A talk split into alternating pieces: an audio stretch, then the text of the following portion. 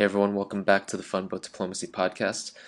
Uh, sorry, this episode is a day late. I just got back from Israel yesterday, and I'll be talking about that in this episode. I had all week off because of a combination of university holidays and a, Christian holiday, All Saints Day.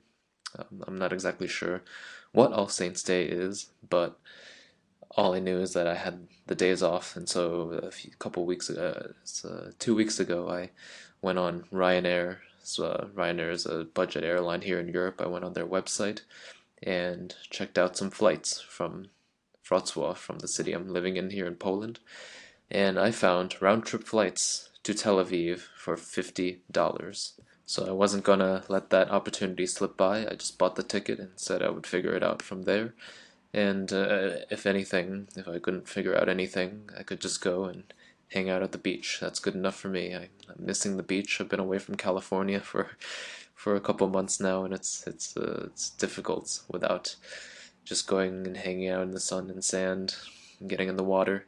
So uh, I did end up doing that, but I did a lot more than I thought I actually would. So I flew on Monday and arrived in the evening in Tel Aviv. And uh, it was interesting to me that this, uh, this guy at the the airport uh, he stopped me and, and and asked me all these questions about my the purpose of my visit and this and that before I even got to the the security gate, um, the, the border control. So I thought that was interesting already, and I had already heard about um, the the intrusive security and in Israel, but uh, but I, I got it immediately off uh, getting off the plane. And then at uh, at the border, they asked pretty much the same questions, but um, and I had heard that if you wanted to go to different Arab countries, that you should ask for separate uh, a separate uh, entry uh, visa. but that was something that they just I think they've recently done is just uh, made that standard issue. So they just give you this little slip of paper that's your that's your visa that lets you stay in Israel. So it's not stamped in your passport, so so that uh, if you go to a different, if you go to an Arab country, they won't ask too many questions. Um, and from there, I just took a bus. It's actually really easy to get around. It's a small country, and I just took a bus. It took about 40, 45 minutes to get to Jerusalem and and a little bit of an explanation of Jerusalem. I will try to do my best. I'm, I'm, no expert at it, but I did learn about it while I was there. So Jerusalem is right on the border with the West Bank, which is considered it's it's all under Israeli control, but the West Bank is considered uh, more it's a Palestinian area as as uh, dictated by uh, border agreements. But uh, Jerusalem, I, I looked it up on Wikipedia before even going. Jerusalem is not really, it's not really clear um, who exactly it belongs to. It is, as I said, administered by the Israelis, and uh, also government bodies of the state of Israel exist in uh, Jerusalem, but it's it's it's like how it's it's a little bit like how it was before the establishment of the state of Israel. Everybody seems to live side by side uh, in rough terms. Um, so the city itself, the old city, which is, uh, has so much history, and it, it's split up into four quadrants.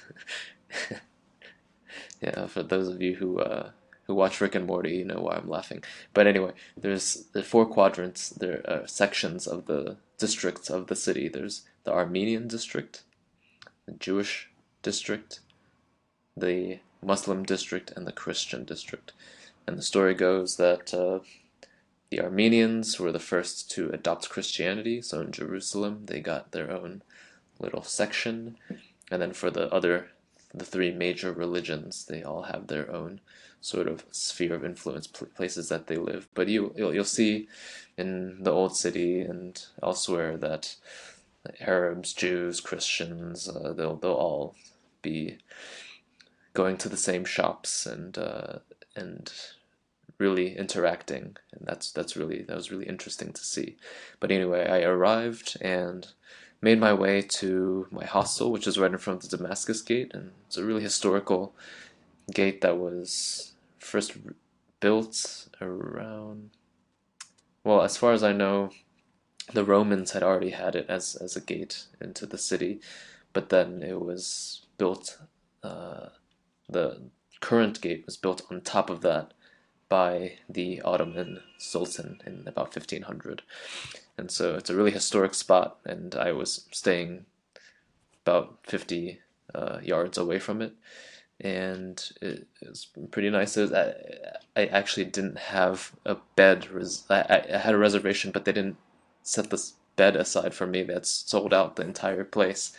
And so I got to stay for free my first night, uh, sleeping on the couch in the common room, which was totally okay. I'm very flexible, and that's just more money in my pocket. So the first thing I did was I stepped outside to go get something to eat, and uh, this guy out at this uh, little kiosk uh, waved at me and said, "Welcome to Palestine," which it was it confused me because at that point I wasn't sure about the status of, of the city of Jerusalem, but um, in a way he's right. Um, I walked over then to a shawarma place and got this huge wrap that uh, for those of you who have had mission style burritos in San Francisco, it was kind of like that, but the it's not a tortilla, it's just it's the, the this thick flatbread that oh my god, it was just so good. It has this really chewy texture, and the meat it had just amazing spices, and they had they they put hummus in it, and uh, all this all this all these vegetables and it was so big that first of all I haven't had any uh, kebabs or shawarmas that were this big and with this much meat and so I had I guess a third of it for dinner and then the next day for breakfast I took a couple bites of that then went out walking around the city and then I had it again the rest of it for lunch so that was about four dollars for three small meals. Amazing. Just I went back to that place a couple times, but the food on the street where my hostel was just had amazing, amazing food. Um, I didn't have to go far at all to get good food. Um, and then, so I walked around the old city around 11 midnight, and it was there was nobody but cats. It was just me walking around and cats looking at me like, "Who's this Chinaman who's walking around Jerusalem right now by himself?" It, it's, it's really funny. They're really suspicious. They're all. Uh, what happened was they they were brought over by the British when the British came in 1917. So they are in Jerusalem really famous, but only for the past hundred years. So it's really interesting. And I, I was walking around, wandering, just going over, uh, around this, the little alleys and streets of the old old uh, city, and I ended up wandering to the stumbled upon the uh, Church of Holy Sepulchre. I think that's how you say it. But that's uh, allegedly the spot where where Jesus was crucified, and then that's where his uh, his tomb is. And so I walked in there and I thought it's pretty normal, I guess, that people would be praying there. Uh, it was really deep into the night, so I thought that was kind of weird, but it was really special actually um, to see all these people coming to pray and uh, going to the different spots when inside of the church um, to pay their respects and then go to the tomb and uh, and pay their respects directly to Jesus Christ and it just had a really amazing atmosphere at night. So there's there uh, these folks walking around with incense and ringing bells, and it just had this. I'm not a Christian or any. I'm I'm not religious at all myself, but it did feel like uh, a long legacy, a long tradition here.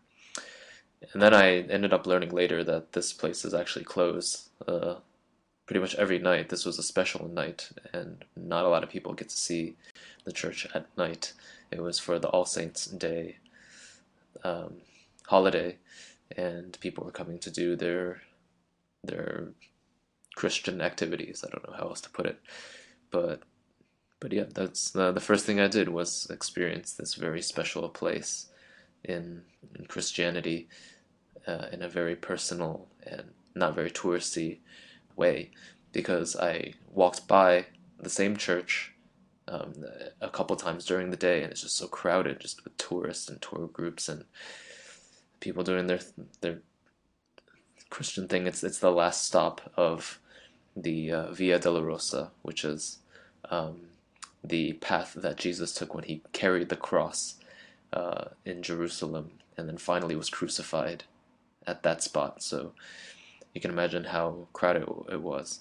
So the next day, I uh, I walked through the uh, Damascus Gate again, and and did indeed see all these people uh, carrying the carrying the cross and following Jesus's path, and uh, it was kind of weird, but kind of cool to see at the same time. And instead of going to the uh, direction of the church, I went to the Western Wall, which is a really holy spot for uh, Jews because uh, the Temple Mount, which is on the in the Muslim area, is not accessible by Jews, but it's also a holy spot for for the Jews. Um, as well as the Christians, but they can't get to there. So the Western Wall divides, uh, separates the Jews away from the Temple Mount, and it's the wall uh, at which the Jews can get the closest to the Temple Mount. And so they, when you get there, it's just amazing. You see all these people right up against the wall, uh, praying and reading the Torah and rocking back and forth and putting prayers into the wall. And then it's separated between men and women. And then, so I walked in. The men have to wear yarmulkes, so I have a little souvenir of a white yarmulke from the Western Wall. And then there's this weird, this weird wooden platform tunnel sort of thing that goes up above and then into the Western Wall. And I was really curious what that was. I later on found out that that's you have to wait in line for hours and hours and hours to be a tourist to go inside and pass actually to the Temple Mount.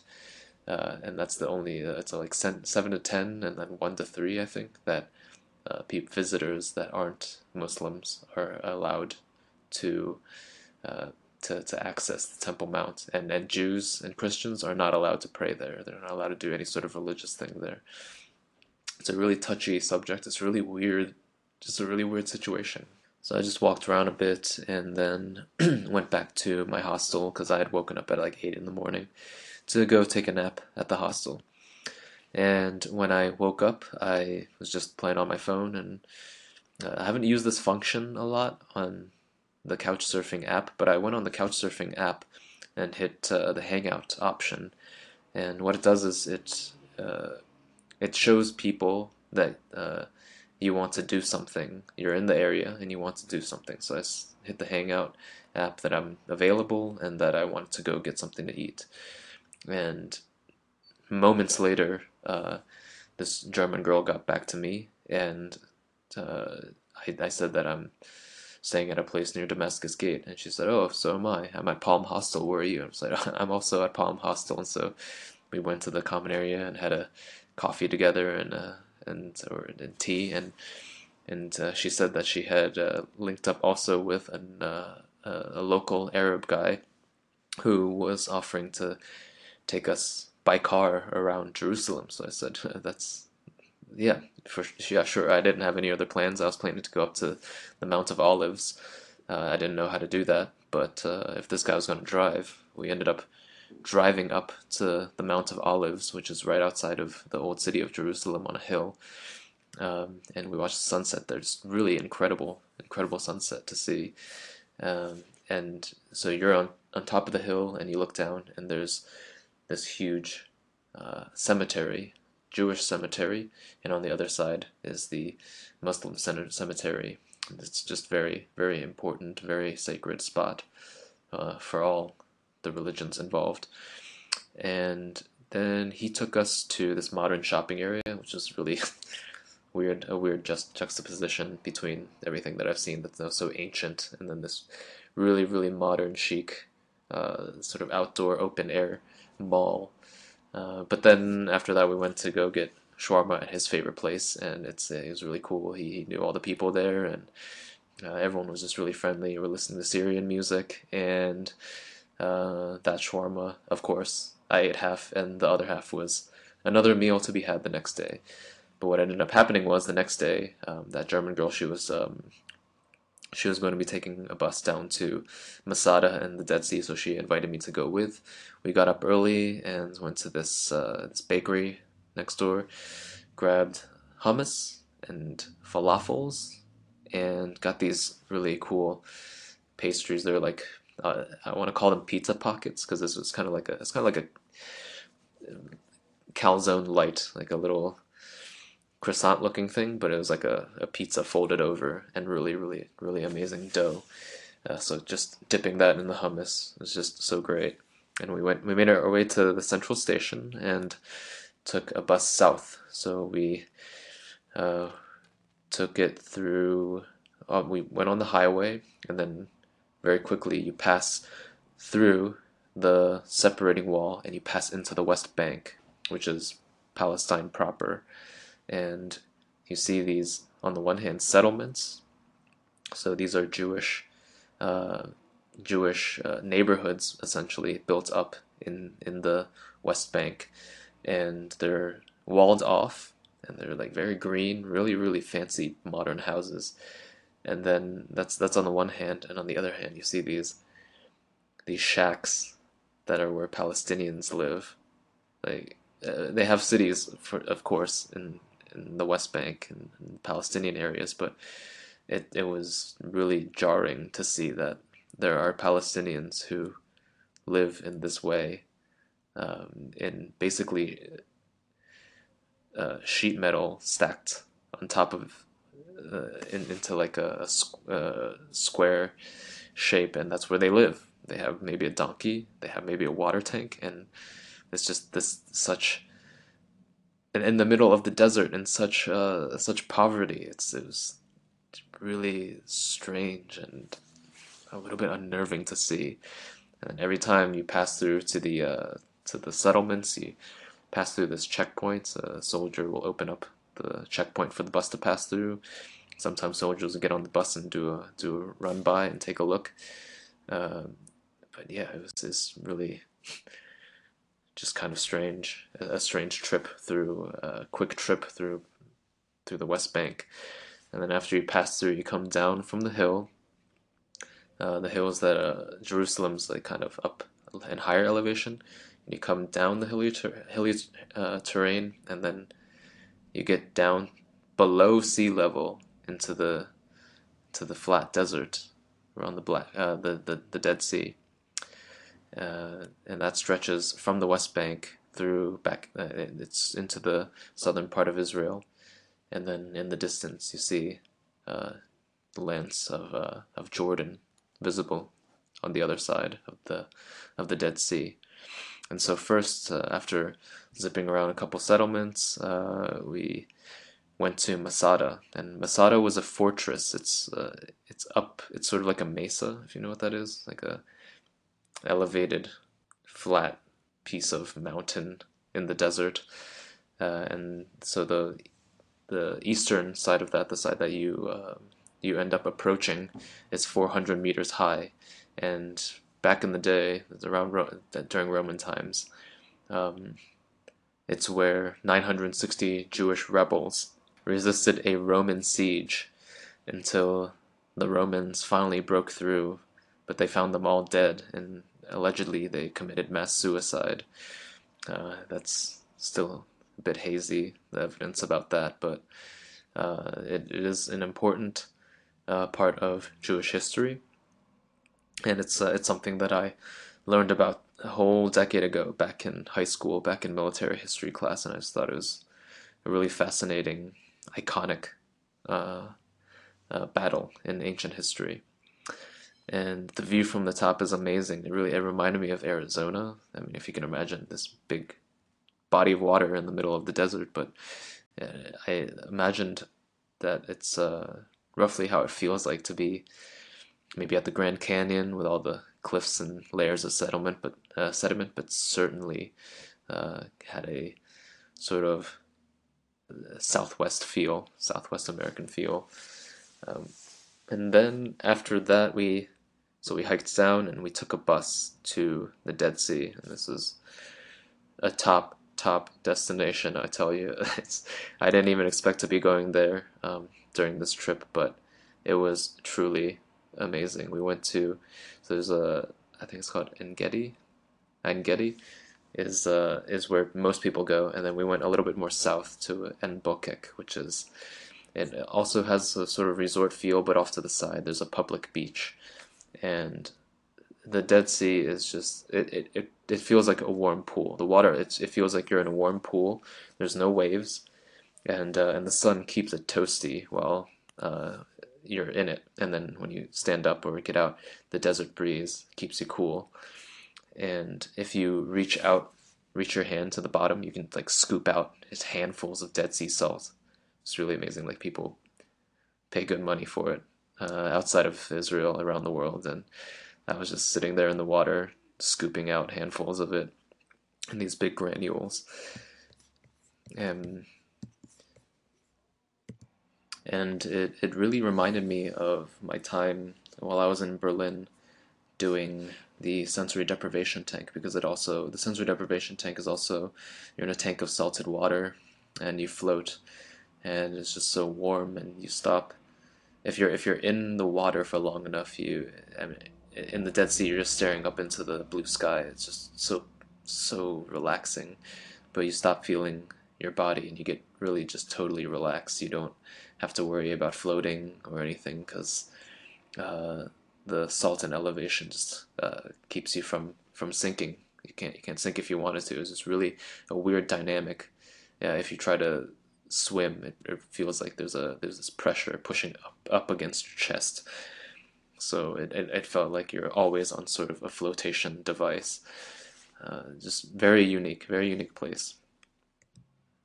And we got back and uh, just had something to eat to, and relaxed. And uh, the next day, uh, had a walk around uh, the old city of Jerusalem one more time, and then I took a bus to Tel Aviv.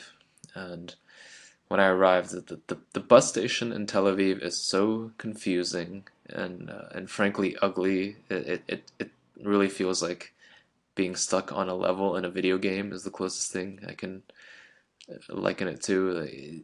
The exits aren't very well marked, and and you, I was just walking back and forth trying to fight, find the right floor to get out, and just it's really messy. But I ended up making it to my hostel, and uh, I got there at like one forty-five, and I saw that there was a free walking tour uh, at two, so I dropped off my my shit and then went and uh, joined the walking tour of Jaffa and uh, so the way Tel Aviv is is Tel Aviv itself is really new. That's the northern part of the city, and Jaffa is the southern part. That is that's where I was staying, and it's the old ancient uh, city that it has it has a lot of history. It's a port city, and uh, the history includes uh, the history of ancient Greece, uh, Napoleon. Napoleon did conquer Jaffa back in the in, in the 1800s, and uh, and also Mark Twain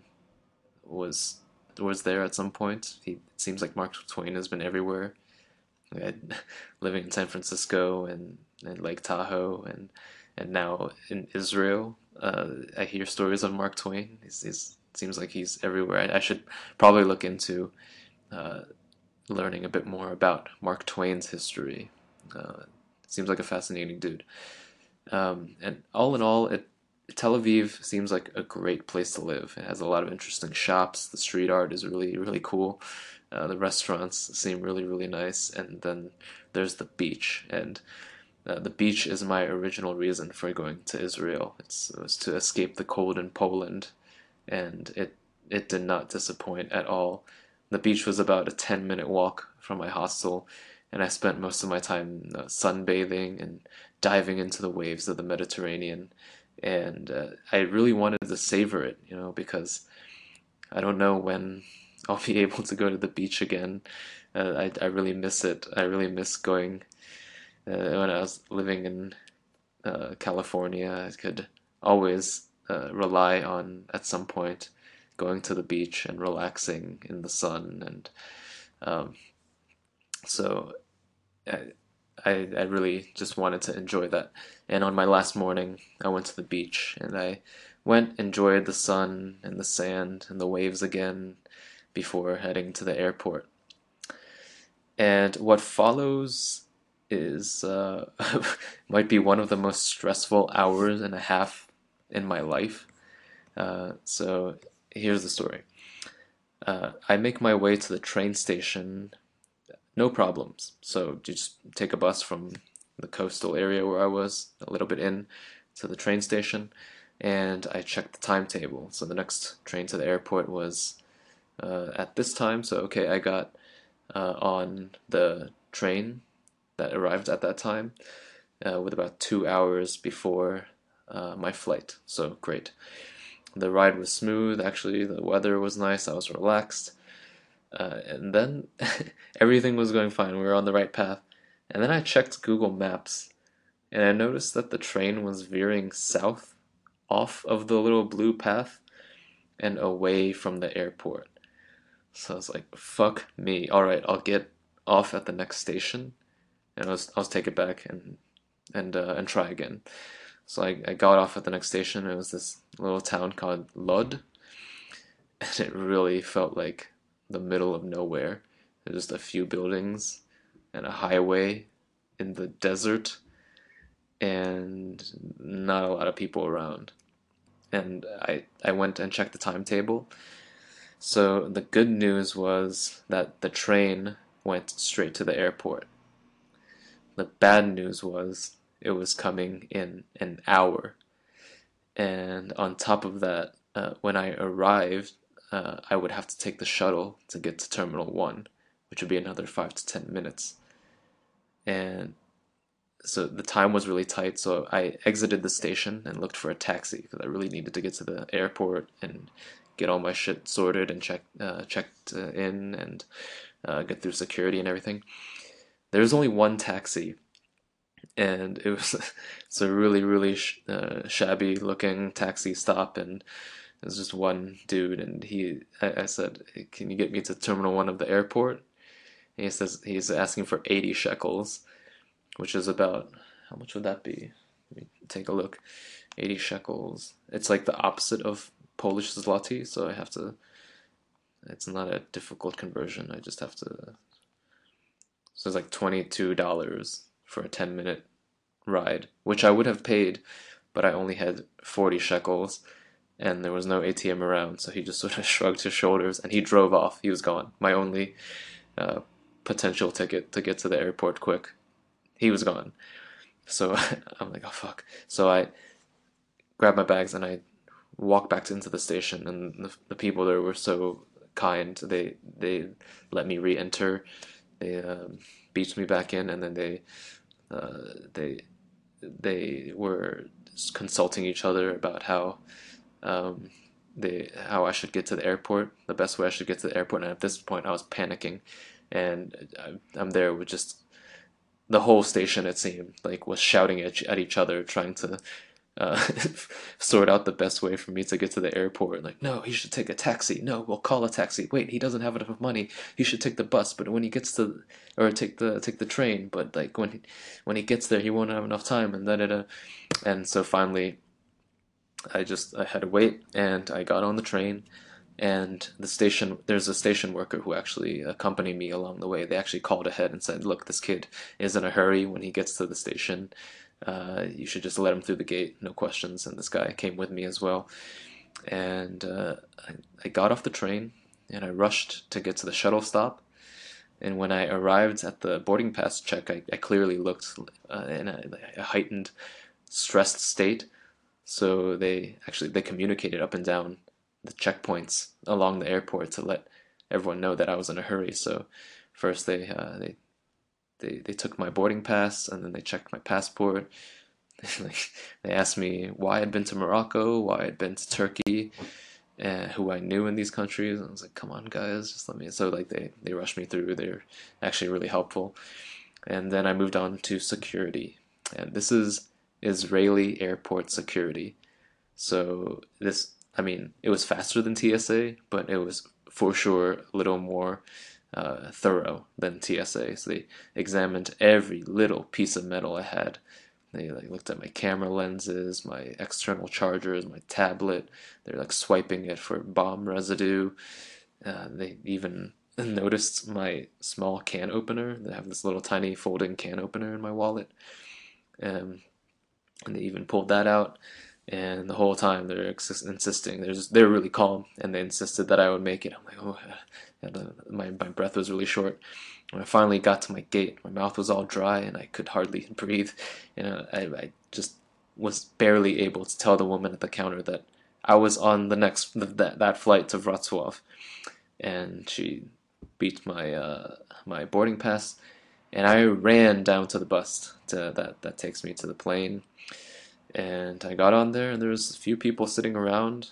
There's a guy playing flamenco on his classical guitar, which was like one of those weird movie moments. But meanwhile, it was one of these weird movie moments inside of already a weird movie moments that I was experiencing in the past hour and a half. And uh, I checked the time; it was 1:14. The flight was at 1:20. Uh, and uh, when I checked the the time, the doors shut, and the next thing I know, I'm sitting in my aisle seat on the flight that I was sure I was going to miss. And I couldn't believe, just, I couldn't believe that I actually made it onto the plane. I felt so lucky, and when I landed, I met up with my friends to have some drinks later in the evening and the whole night. It just felt like I was in an alternate reality where I actually did catch my flight, and somewhere there's the real reality where there's me and I didn't catch my flight, and I'll never know what that would have been like, what kind of potential adventures I would have uh, gone on. And the next Ryanair flight was in three days, so I would have had, to figure something out. Spent a bunch of money on the next ticket. Spent a bunch of money on accommodation and food. And Israel's not it's not the most uh, expensive country, but it's not the cheapest either um, compared to Poland. So maybe it would have been a lot more adventurous, but it's it's kind of like in a psychedelic experience when you're you know you're coming down from the trip and you just expect it to be over soon so you can relax and rest. So it would have been a whole other situation to uh, to have missed my flight and had to get back into the mindset of being on a trip. So um, so yeah, it was. You, now know all about my trip to Israel and the harrowing situation that, that capped off the end of it and uh, yeah, it was truly amazing, and I would really like to go back at some point. the The flights are not expensive from my city here in Poland, so uh, if anything, just to go to the beach. But next time I go, probably I'll want to uh, visit Haifa, which is a northern coastal city as well. Uh, apparently, a really different feel from from the places I did visit, and uh, and would like also to go to the Sea of Galilee, which is where Jesus walked on water. So that's pretty cool. I think the cooler part is the Golan Heights, which is you can go up to the top of this hill on the other side, and um, it was captured from from Syria uh, back in the day. So you can on the top of the hill, on the bunker, as you can see uh, into Syria. So that'd be something I'd like to take a look at. And uh, I think Nazareth is in in that area as well in the north. That's where Jesus was born, right? Yeah, that that goes to show how much I know about Christianity. So, um, but yeah, I, I I hope you've enjoyed the the, the story today, story time with me today. Yeah, uh, next week there should be another guest, but uh, I might also put out a another episode with just me telling stories. I, I don't know. Uh, I might have topics from school that I'm going to discuss on the show. Who knows? Uh, next week's episode should come out on time on Friday. And until next week, thanks for listening to the Fun Boat Diplomacy Podcast.